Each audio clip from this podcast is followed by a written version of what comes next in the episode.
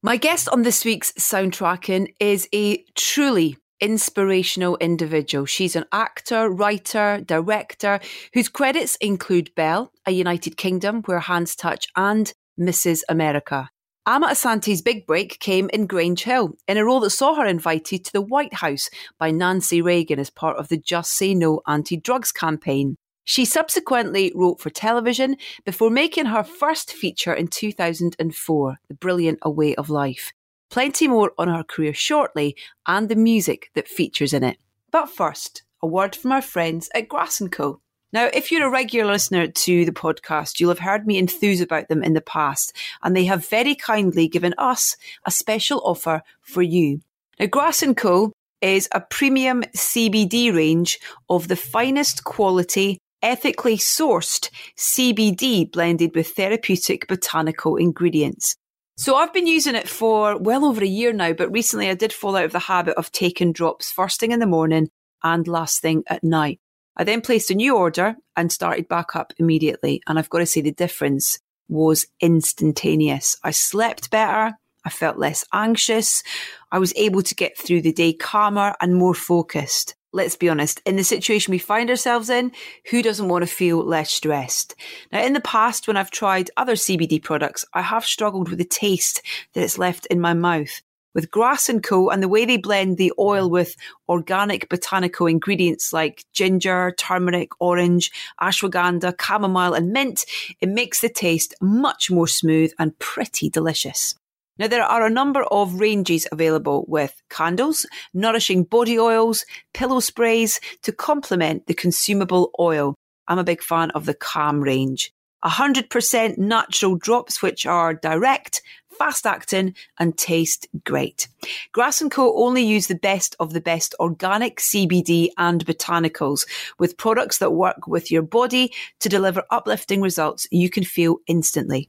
Grass & Co CBD oils contain no trace of THC and all the CBD products are totally legal to buy, consume and supply in the UK.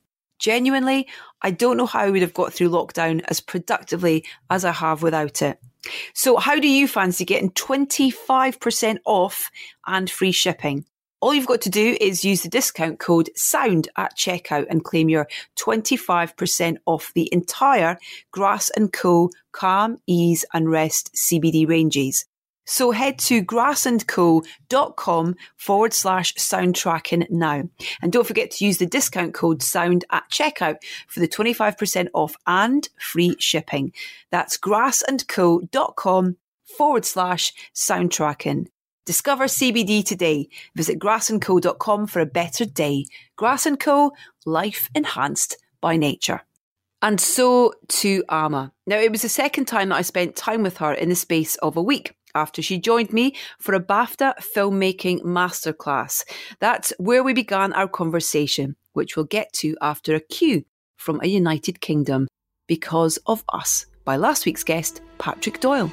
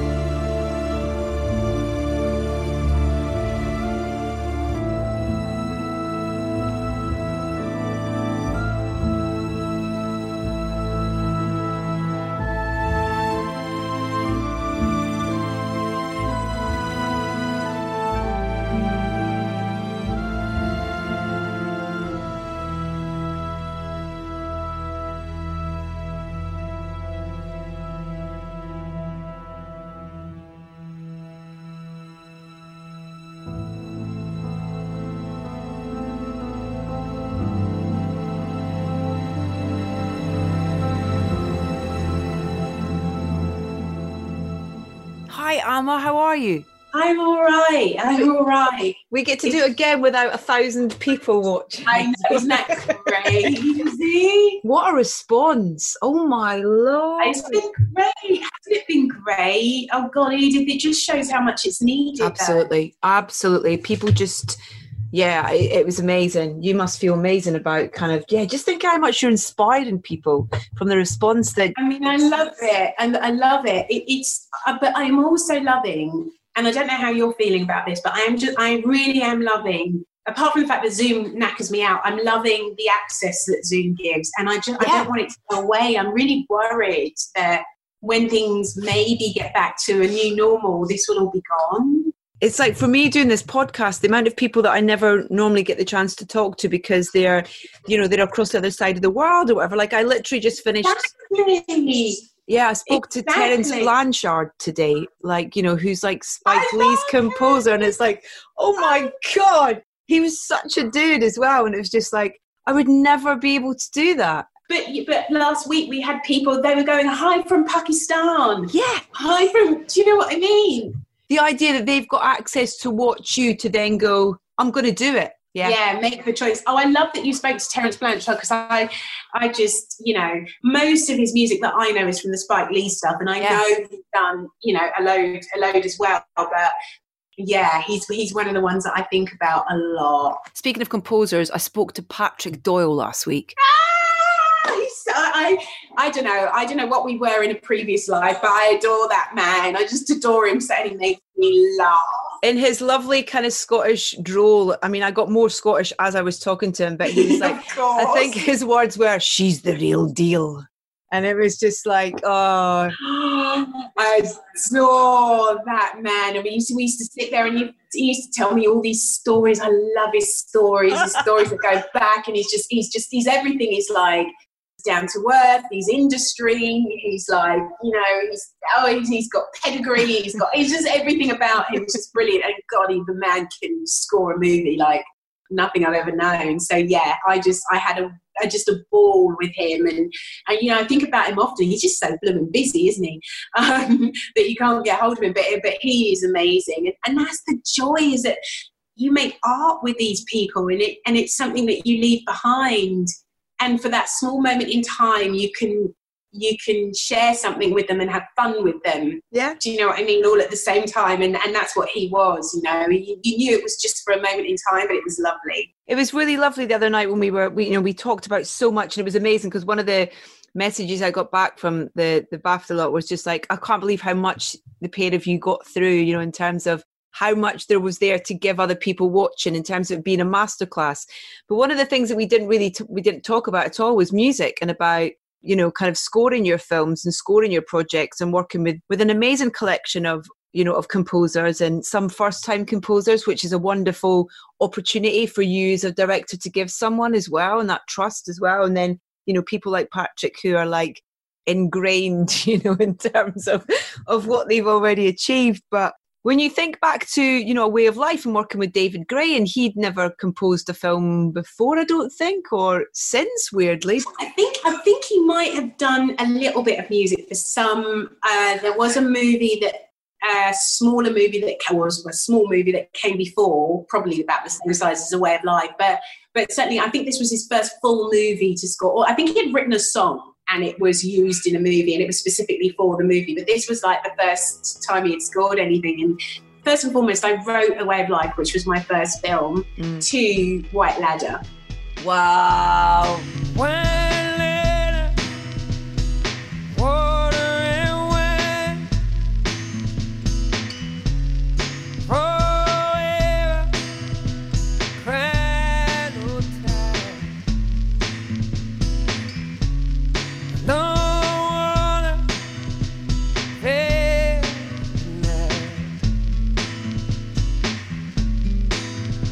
There's no round.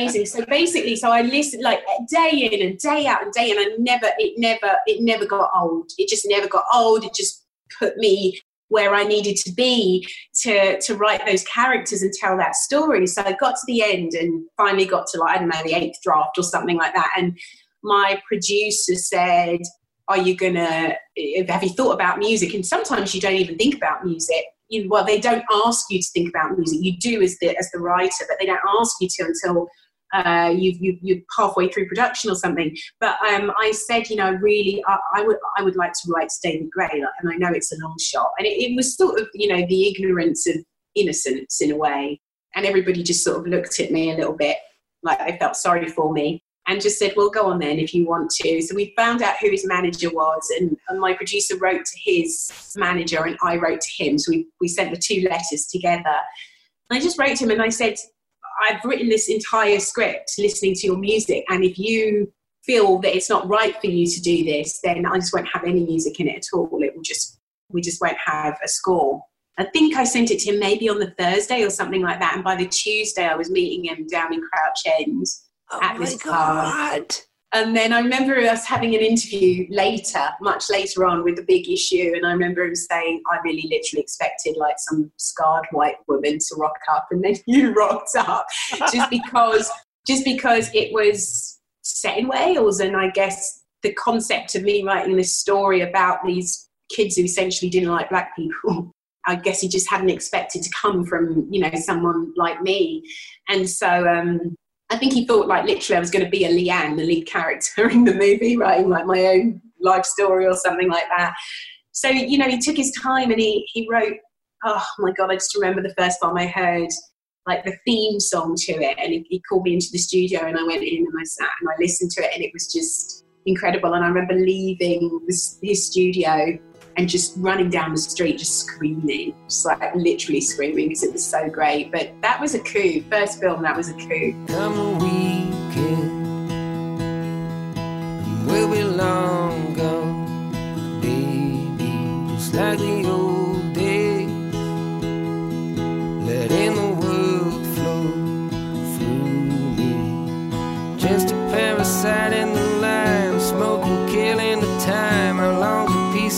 twine, what use is sympathy?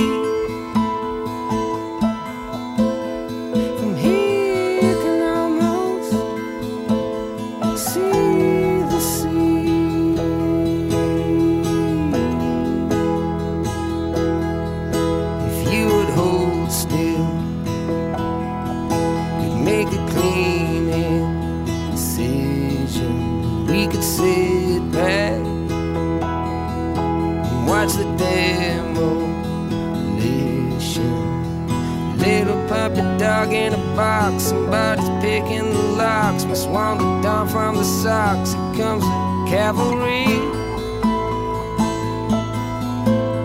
From here almost see the sea.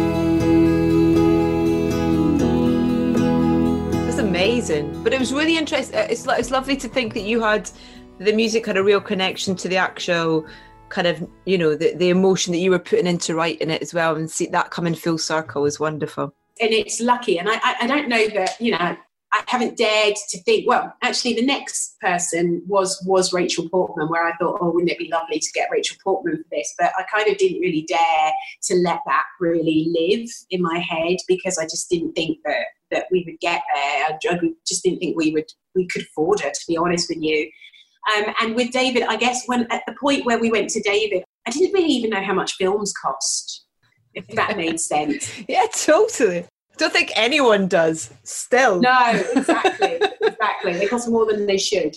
Um, and so, and so the idea of like, well, what does it mean to have David? And like contractually, what does it all mean? And like, what happens to the music? And you know, all of that. What does it yeah. all mean? I don't know. I didn't know what any of that meant. I just knew that artistically and creatively, for some reason, I I connected with this this man, and I'm just going to name drop for for one really quick second. But I I um, after I did Belle, you know, um, Prince did uh, an after party through an after party for Belle. Wait, wait, wait! Just can we just take one second? Prince threw you an after party. Did he did, and he played for three hours, which was absolutely incredible. Oh my god!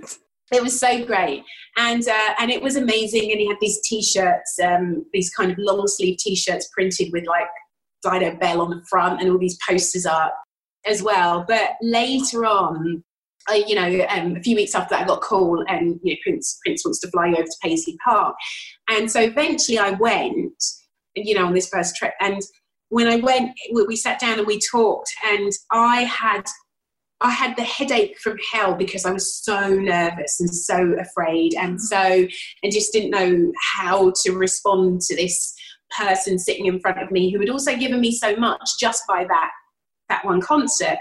And I just remember him saying to me, I'm an artist and you're an artist which is just that whole thing. And it was kind of like, it was almost like he kind of let the air out of the balloon in a really good way because all the pressure in my head kind of just released. Me. It was just like, just treat him like he's normal, Amma. Just treat him like he's normal.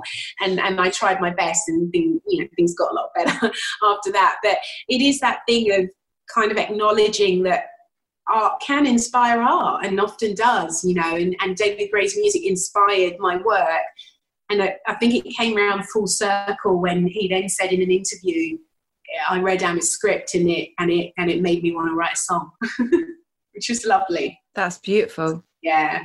Oh my god, we need to we need to arrange another episode that's just purely talking about Prince, okay? Because, but that's not my focus today. Because my focus is you and your amazing films. But you say you had a kind of, you know, you were like the dream was Rachel Portman for Belle, and that you didn't think you you you would get her. I mean, what made you think that she was the right person? And and also, of course, she would because it's a fantastic film. Well, I love I love costume dramas, um, and of course, Belle was really different to a Way of Life. Way of Life was present day, and you know, shot differently. Um, and I love costume dramas, and for me, she was like the quintessential sort of costume drama um, composer. And I loved Cider House Rules, and I loved The Duchess, and I loved I loved um, Chocolat, which was a bit different.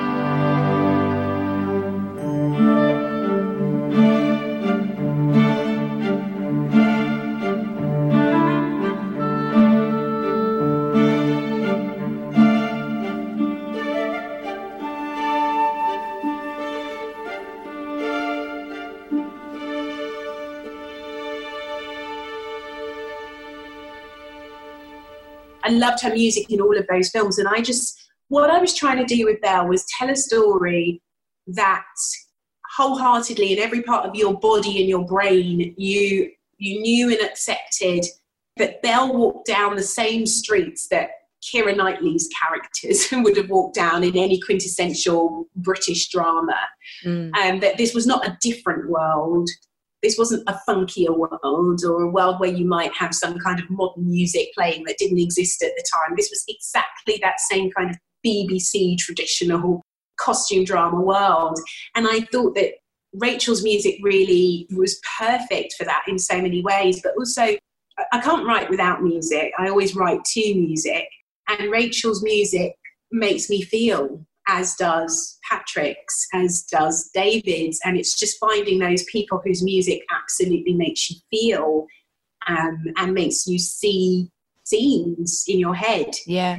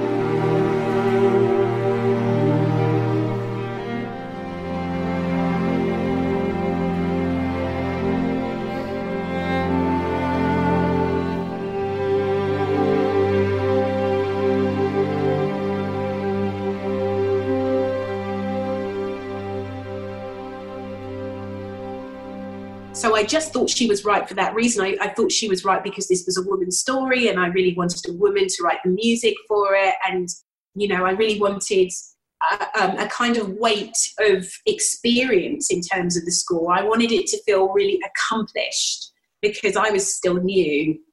And um, and I wanted to to put something together that was slick, as slick as if I wasn't new and and so all the trappings help you with that really. And and, and rachel i just felt could, could could help me tell the story through her music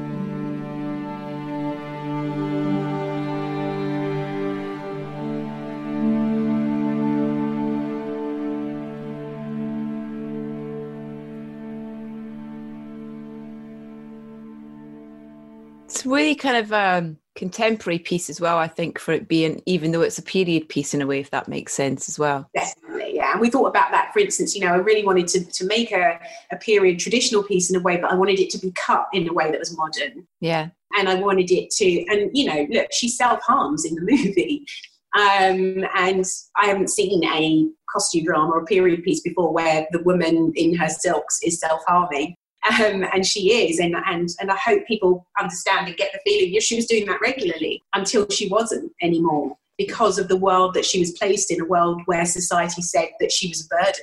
And so I, I wanted it to have those contemporary aspects while at the same time sitting in its comfort zone of being just a very traditional piece where I know I've said to you before, where she she was an English rose, you know, in so many ways. Yeah, it's really beautiful to kind of um to listen to the scores on on their own as well. And and then when i rewatched um a united kingdom last week with with patrick's score as well because the music's got lots of different kind of roles in that film. You got those brilliant scenes of with rosamund and david dancing you know when they're first sort of you know kind of courting and stuff. And i love those scenes as well. They kind of they're really really beautiful. And those choices of you know what they're dancing to. And then you have that um the sound of you know when they're in london but then also when he goes home and the sound of his you know of his tribe and his homeland and that kind of getting that right as well must have been you know quite a lot of discussion about about the music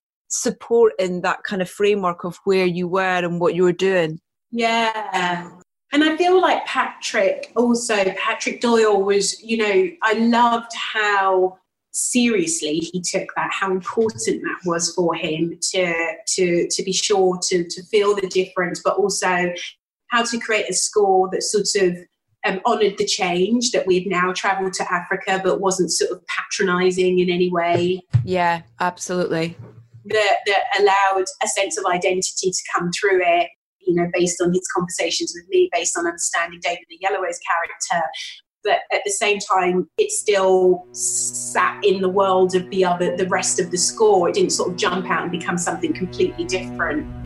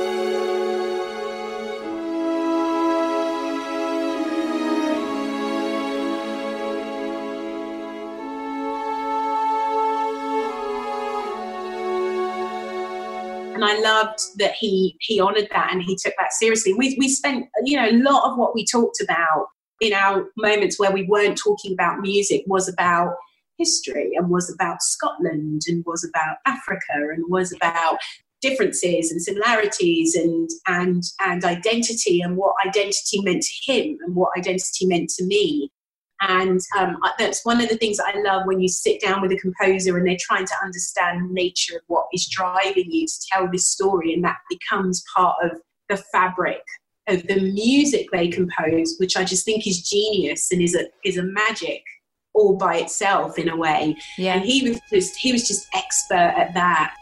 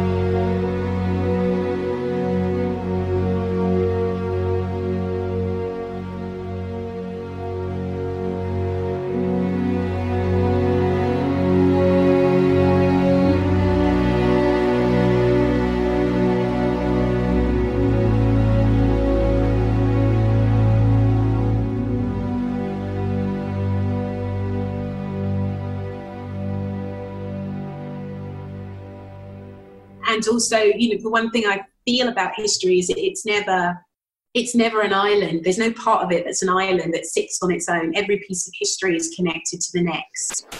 Is yeah. surrounded by other histories. And so listening to him tell me stories that i had not yet had the chance to learn in terms of his own sense of identity and in terms of his own history and world just allowed me to connect to him even more you know in so many ways. And and and and understand what he was doing with the music as well. So it was always a two way thing. It was really collaborative and he just wanted me to be happy. And it was kind of like, how could you not be happy with this wonderful stuff? Yeah. So yeah, and, and also allow, know when to be small yeah. and know when to be big.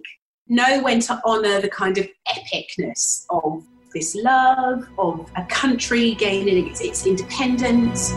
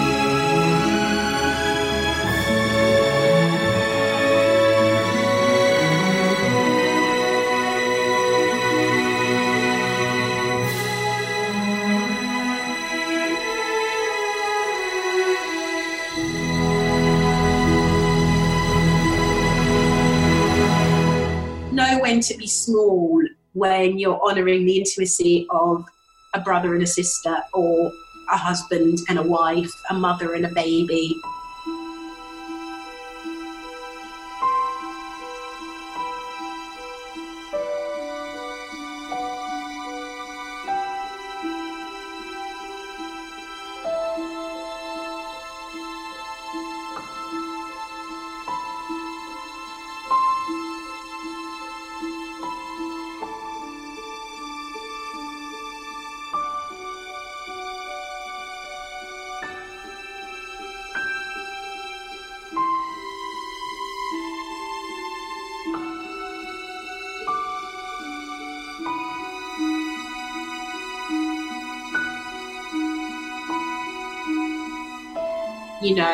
When to find those moments. I just think that he was just super cool. And you know, you've always got a good composer when they say to you, but really? Do you really need a piece of music there? Yeah. No, then you know you've got a great, and every composer I've worked with so far has said that to me. So you know, I always know that I've had, I've, you know, chosen the right people. Yeah, and then with um with Where Hands Touch and I'm working with Anne, I'm going to try and say Kaminsky. Chmelewsky. Um, took me a while to get it right, and I always wanted to make sure I got it right. Yeah. Um, because that was the first feature film she'd composed as well. Yeah, it was. Well, so strange thing because having not seen many people like me making movies who were also British, I my big fear was, you know, if I get it wrong, I don't get the same chances that someone who is not like me gets. It's not like I can get it wrong and come back and do it again um, or do it differently. And so I, it was really important to me for the, my first three movies that I was the least experienced person on my crew because I knew that I couldn't really take a chance of having someone learning while I was learning too, because then I, if it went wrong, I would never get the chance to make another movie again and, you know, hopefully tell all the stories I want to tell. Was that a conscious thing then, genuinely? That yeah, I was conscious. It was genuinely conscious that I had to be the least experienced on set because then I could learn the most quickly and also, but also still deliver, you know, quality work what happened um, when I got to my fourth film was I just felt ready. I just thought, okay, well, this is what it's all been about. It's about getting to a stage where I'm good enough that I can hold, I can start to hold new talent and feel sturdy enough in myself yeah. that we can, if there are vulnerable moments, shaky moments, that, that the work that I'm doing can hold that in a way and, and has the backbone to, to kind of support that. So I started on A United Kingdom with my whole idea of having emerging um, talent come and shadow, but that that was shadowing as opposed to actually working. You know, taking up a, a whole role. So Anne was really. I mean, I think in, on Where Hands Touch generally, we had obviously had people that were less less um, uh, experience than I was, but she was a head of department, you know, a massive part of the storytelling process. And but I had no doubt she could do it. I mean, that was the thing. It was like I, I knew it was her first one, but I kind of yeah. we, you know, we recently worked together. We shot um we shot a Bond 007 um, commercial. The Nokia thing, yeah. For with Lashana Lynch, yeah, yeah, yeah, which will come out when the movie comes out. But you know, it's pretty much it's pretty much a little movie that we had to make for it. And I really wanted Anne to, to, to come on board, and, and, and, and I got her on board, and she's done some gorgeous music on that as well, very Bond Bondesque movie um, music. Um, but but I never doubted for a second that she could do Where Hands Touch. It's just I had to get to a place where I could do what I do with all my heads of a, a department with a new person, which is as I mentioned to you previously, was sort of be really anal about how I choose them, but then once I choose them, just let them do their job. And and I needed to get to a place where I could do that with someone who was less experienced than me, and, and Anne was that person. And, and you know, it's you know, you've done it for the first time. It becomes the first time is always the hardest, I think.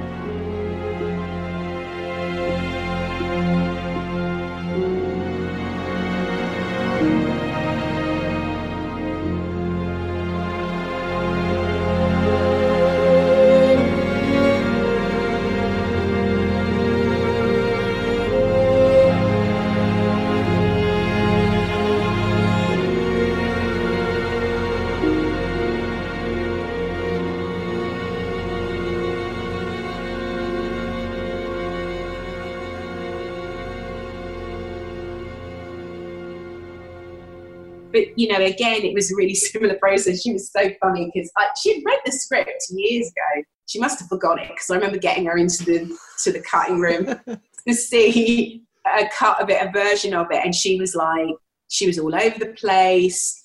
One of the women who was shadowing me got on the bus with her afterwards and said she got on the bus the wrong way home. um, she, you know, she was sniveling the whole time. I was like, oh. Anne, you know the story, you know what's going to happen. Like she just couldn't, you know, tissues and tissues and tissues she went through. Mm. But then um, she carried on like that for quite a few versions of the cut, and then eventually got to the point where she was just scoring the music, which was great. It was incredible.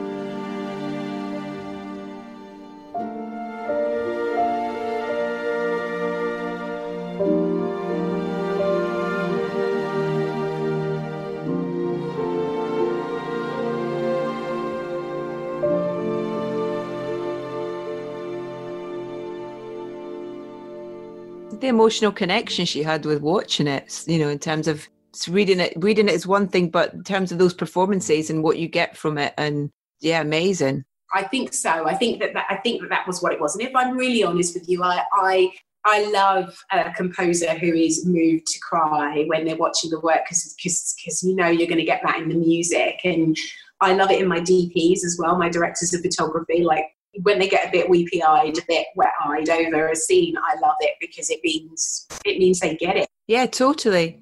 That's an area where it's easy to get someone who's just very hard and very technical and, and not really delving into the emotional in the way that they could. Yeah. When you're working on on TV stuff, when there's I guess there's a Mrs. America, which I've watched it all now, by the way. Oh my god, it's so good. It's so good. But music's a massive part of that. And you've got this brilliant theme tune, which is this kind of version of Beethoven's Fifth, which just like it's that kind of funk version. It kind of adds instant sass. You know, it makes you kind of makes me walk taller and sort of you know shake my bits.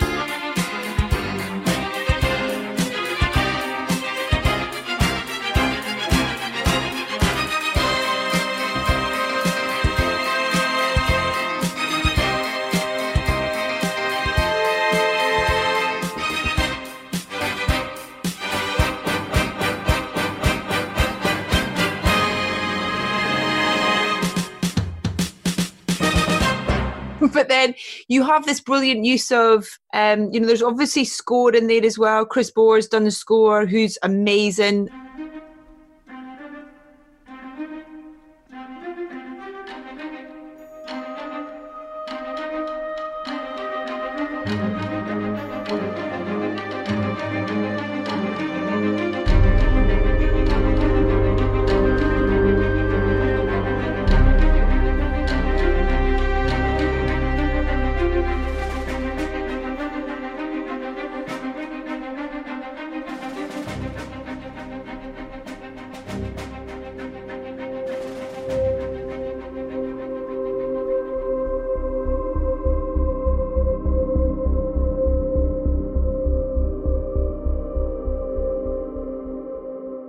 These brilliant uses of like needle drops, and in particular your episodes. So you did three and four, is that right? Yeah, I did three and four, and um, you know, music-wise, it's really interesting because so when we're filming, um, the editor um, will drop his music, you know, the, his or her music that they that they're sort of holding pieces. And so my editor had dropped the holding his, you know, sort of holding piece, pieces that he liked that he thought was were, were, right. And I got into this is for three I'm thinking of now, and I and I got in and just sort of watched the cut as in the uh, as in the editor's cut, and we were going to go through it and really start to really um, you know cut it as I saw it but I, his music choices were just really great. And i was like we're not changing these. We can't we're not we're not changing these. We have to keep these. These are perfect. And i think we might have made little little amendments. And i do remember going we had um so we had quentin tarantino's um music supervisor because both our producers were you know pre- previous tarantino. Mary. Or, or, mary someone is it Mary Ramos. Yeah, Ramos. I knew it was Mary. So, so, so, yeah, so we had, so Mary Ramos was the music supervisor and um, she had a Dropbox the size of Ghana. And and my editor, had, you know, of uh, who was absolutely excellent, had gone through and, and picked, you know, the, the, the tracks that he liked. And then I think he had just been listening to stuff anyway, because we were all seeping ourselves in the period and in the music. And, you know, I looked down one day and I was like, I suddenly have three pairs of high waisted flare jeans. And I know I never had flare jeans last week. Out comes and basically over a weekend I was going down to the shopping centre and I realised that every time I bought a pair of jeans, they were like they were like 1970s literally jeans. So we were, I was morphing and then suddenly my glasses were pink and then I had a little middle parting in my hair and then I was kind of like this is and then at one point you know I was shooting a lot a big big chunk of three and I looked around and I was like I look like like I could just hang out in this scene. And so I think we were all just steeping ourselves as much as possible. Like every department was doing that. And this really super cool music, you know, riffs that you know Beyonce you know uses today in some of her mm-hmm. tracks and yeah. um and but it was it was really important and I think in a way for me that's one of the reasons why the Shirley episode for me I, it kind of really stands out for me as an episode that and a little bit of, of, of four as well in, in, from a music point of view when we do we do the black feminists kind of um, get together at Flo Kennedy's house. Yeah. And we're using, you know, we've got the incidental music there as well. Because I remember my mum in that period, you know, I was really tiny and there's some of my earliest memories, but I remember my mum and dad, funky as they were, they would put me to bed at two o'clock sometimes on a Saturday afternoon and then wake me up and I'd go to a party with them Amazing. And so I'd go to a party with them, and my mom had this like afro, and she was like gorgeous, and my dad had his afro. And then I inevitably get exhausted, of course, within the first hour of being there. You know, I'd slept all up, and then they put me to sleep on the coats in the bedroom. but everyone, once in a while, you'd get up and have a peek at the party that was going on, you know, in the living room. Yeah. And it felt like I was just being able to kind of recreate oh. the mu, you know, bring back the music of the time and just some of those memories basically of, yeah. of who my mum was at, that time um, was, was just lovely. That, that's what the music did for me.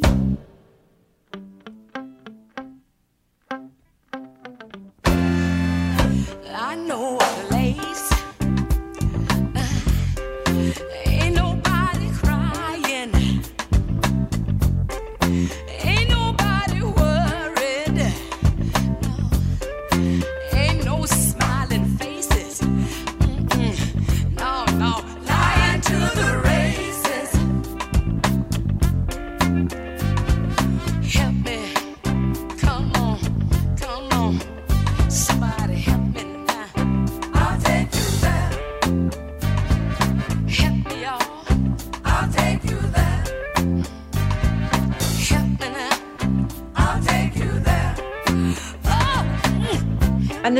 really but the two those two episodes like i think it's at the end of episode three it's the the anita bryant version of the battle of the hymn of the Re- republic which is like you've kind of watched the episode and you're kind of like it's every emotion this show. It's so great. Yeah and, it is every and, and Dahvi Waller who's the showrunner and so um I, I think she wrote episodes one and two and then something like maybe eight and nine or seven and eight, something like that. But she really wanted that that piece of music at the end, and she like even knew the version that she wanted. Like we surfed on YouTube and we found the exact version, and I didn't really know it that that well, you know. But that that, that kind of um, parallel of the two versions of the women's movement version of that tune, and then you know Anita Bryant, um, I just think is genius and was was so great. So um, yeah, but it's chilling. Yeah, it really, really is. Yeah. Mine eyes have seen the glory of the coming of the Lord. He is trampling out the vintage where the grapes of wrath are stored. He hath loosed the faithful lightning of his terrible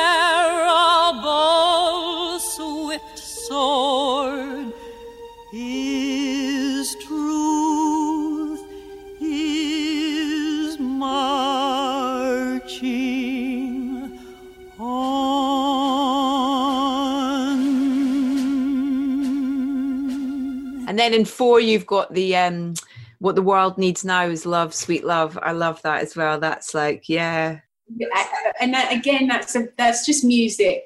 I just remember that so much. I mean, what's really interesting about um, TV as well is that you know sometimes you, you well, often actually you you have to go. It's time for you to go. I had to go off and to Asia for a month because it was my birthday and that had been booked for ages. And you know, tracks get dropped on in your absence, so you don't always know. Yeah, I think it pretty much stayed pretty similar. But yeah, every once in a while, I think you know maybe they can't clear something, or maybe they find something that might be better. They might shoot over to you to ask what you think, and sometimes maybe not. Yeah, and um, so you, yeah, that's also part of the reason why you really have to trust the team you're going to go and work with because your name's on the end. Yeah, um, yeah, yeah. But, totally. but some choices must be made in your absence. So, um, but I think that they just did a really great. You know, the whole thing for me is something that I'm. That the whole series is something that I think has such a cohesive, distinct is I think the word I'm looking for. Energy. Yeah, I, I knew it would be fine. What the world needs now is love, sweet love. It's the only thing that there's just too little of. What the world needs now is love, sweet love. No, not just for some,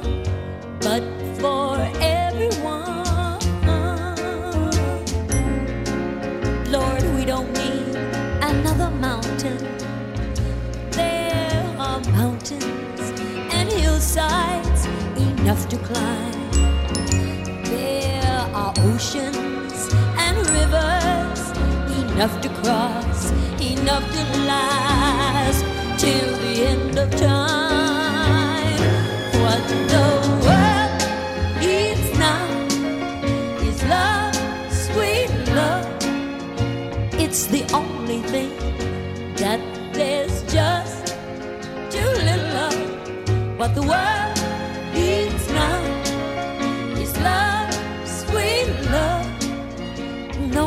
just for some, but for everyone. Um, just before we, we run out of time, I'm really excited about Billion Dollar Spy, which I know is kind of in pre-production. You're hoping to start that at, when we're allowed to start filming. Did you see that big variety headline? 15 minutes after we got off of the BAFTA Q&A. I hope Kevin Feige saw it and is kind of, you know, going to sign you up for that next Marvel film. Yeah, Kevin, are you listening? Either that or Barbara Broccoli for the next Bond, please. Thanks very much. Um, you know, I, I, will not. I will not say no. Definitely not. But um, yeah, Billion Dollar Spy. Mm. I mean, music-wise, I think there's a wealth. I don't want to say anybody's name right now because um, we might have to approach who we have to approach. But I'm just thinking today about Ennio Morricone who's gone. Yeah.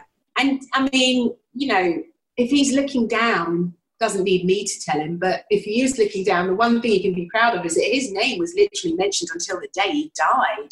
I mean, his name was always being mentioned in terms of, you know, when you're sitting speaking with financiers and you're talking about who might you dare to go to. And that, that's the, but the thing for me is I, I adore punching above my weight. so I adore like going to, to, to people who haven't, you know, scored a movie that isn't within my budget range for years because they're doing movies that are seven times the, the figure and saying that you maybe you'll love this. If you don't ask, you don't get. Don't ask, you don't get. But this is a super billion dollar spy is a super it's a beautiful piece of work. Ben August, who's written the script, has, uh, has written a beautiful script out of um, you know, from a book that is a Pulitzer Prize winning, you know, New York mm. Times journalist. And it really is it's not a big action thing. It's about two men and it's about their lives and their choices and their friendship. And so the music in itself, I, we just have so much scope with the music because, like I say, it's about those times that you choose to be big and those times where you choose to be intimate and those times where you choose to just be silent. Yeah. Um, which I think, which I think are key. So I'm, I'm really, I'm super excited about getting, getting stuck into that one. Do you know what I loved as well was the um this weird kind of if people so we did this wonderful chat this week for BAFTA last week for BAFTA and people should go I think it was made available soon or if not already for people to go and listen to and you absolutely should in terms of if you are anyway interested in, in making film Amma's journey is extraordinary and you talk in great length about being an actress and Anthony Minghella working on Grange Hill and all this kind of stuff and and what was amazing when I was thinking about it was Mrs. America and the fact that you know, towards the end of that series, Reagan's about to come into power, and you went to the States for the Just Say No campaign and met Nancy Reagan. This is like a weird world circle of life. I know, I know. No, well, I mean, it's it, trust me, it's mental for you. it's so much more mental for me because, you know, when I was doing Grange Hill, I was not in this world of filmmaking and mm, you know the world that i'm in today i was not in. I was a little girl a powerless little girl you know relying on her mum and dad to put the food on the table basically living in south london and going home to streatham every single day. And you know the white house did not figure in my world in any way shape or form.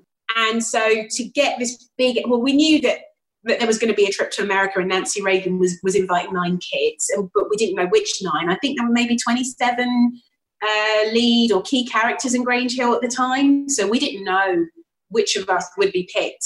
And my storyline didn't have anything to do with the, the heroine storyline that then connected us to just say no. So when we saw a courier arrived. I mean, you've got to remember this was like 1986, and a courier arrives with a big brown envelope and walks up to the door, and I'm looking out the window, you know, and I see him come through the gate, and I run and I grab it, but it's addressed to my dad.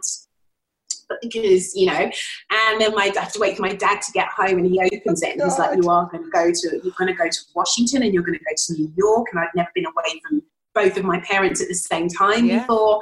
So there was going to America for the first time, seeing New York for the first time, a place I'd only ever seen in the movies, literally.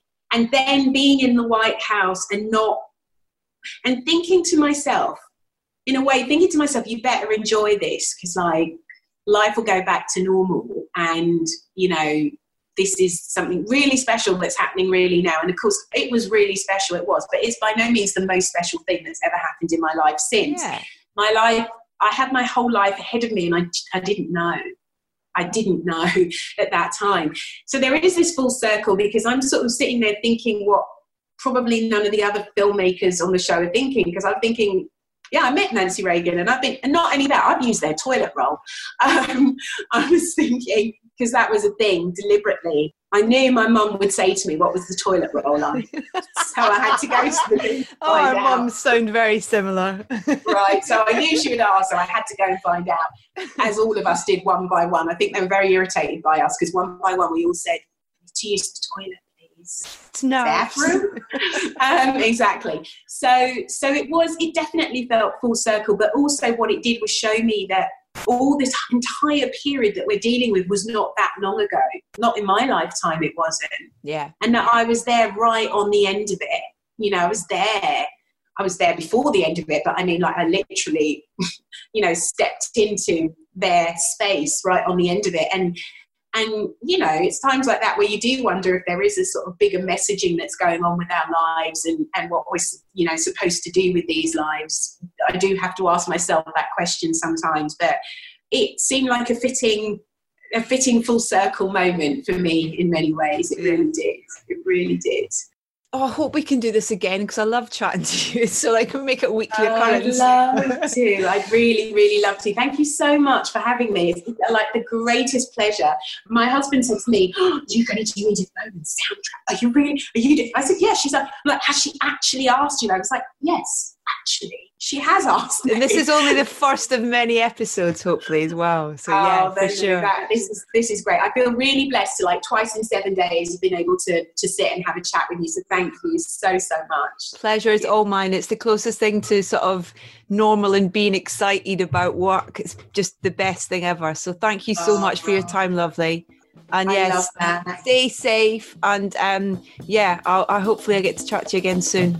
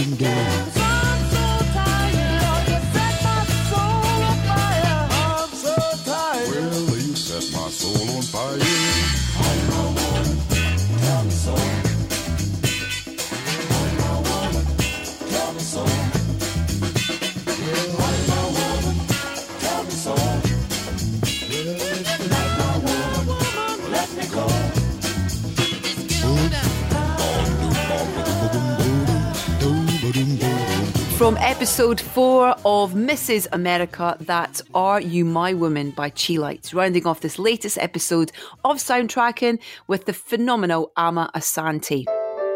My huge thanks to Amma for taking the time to talk to us.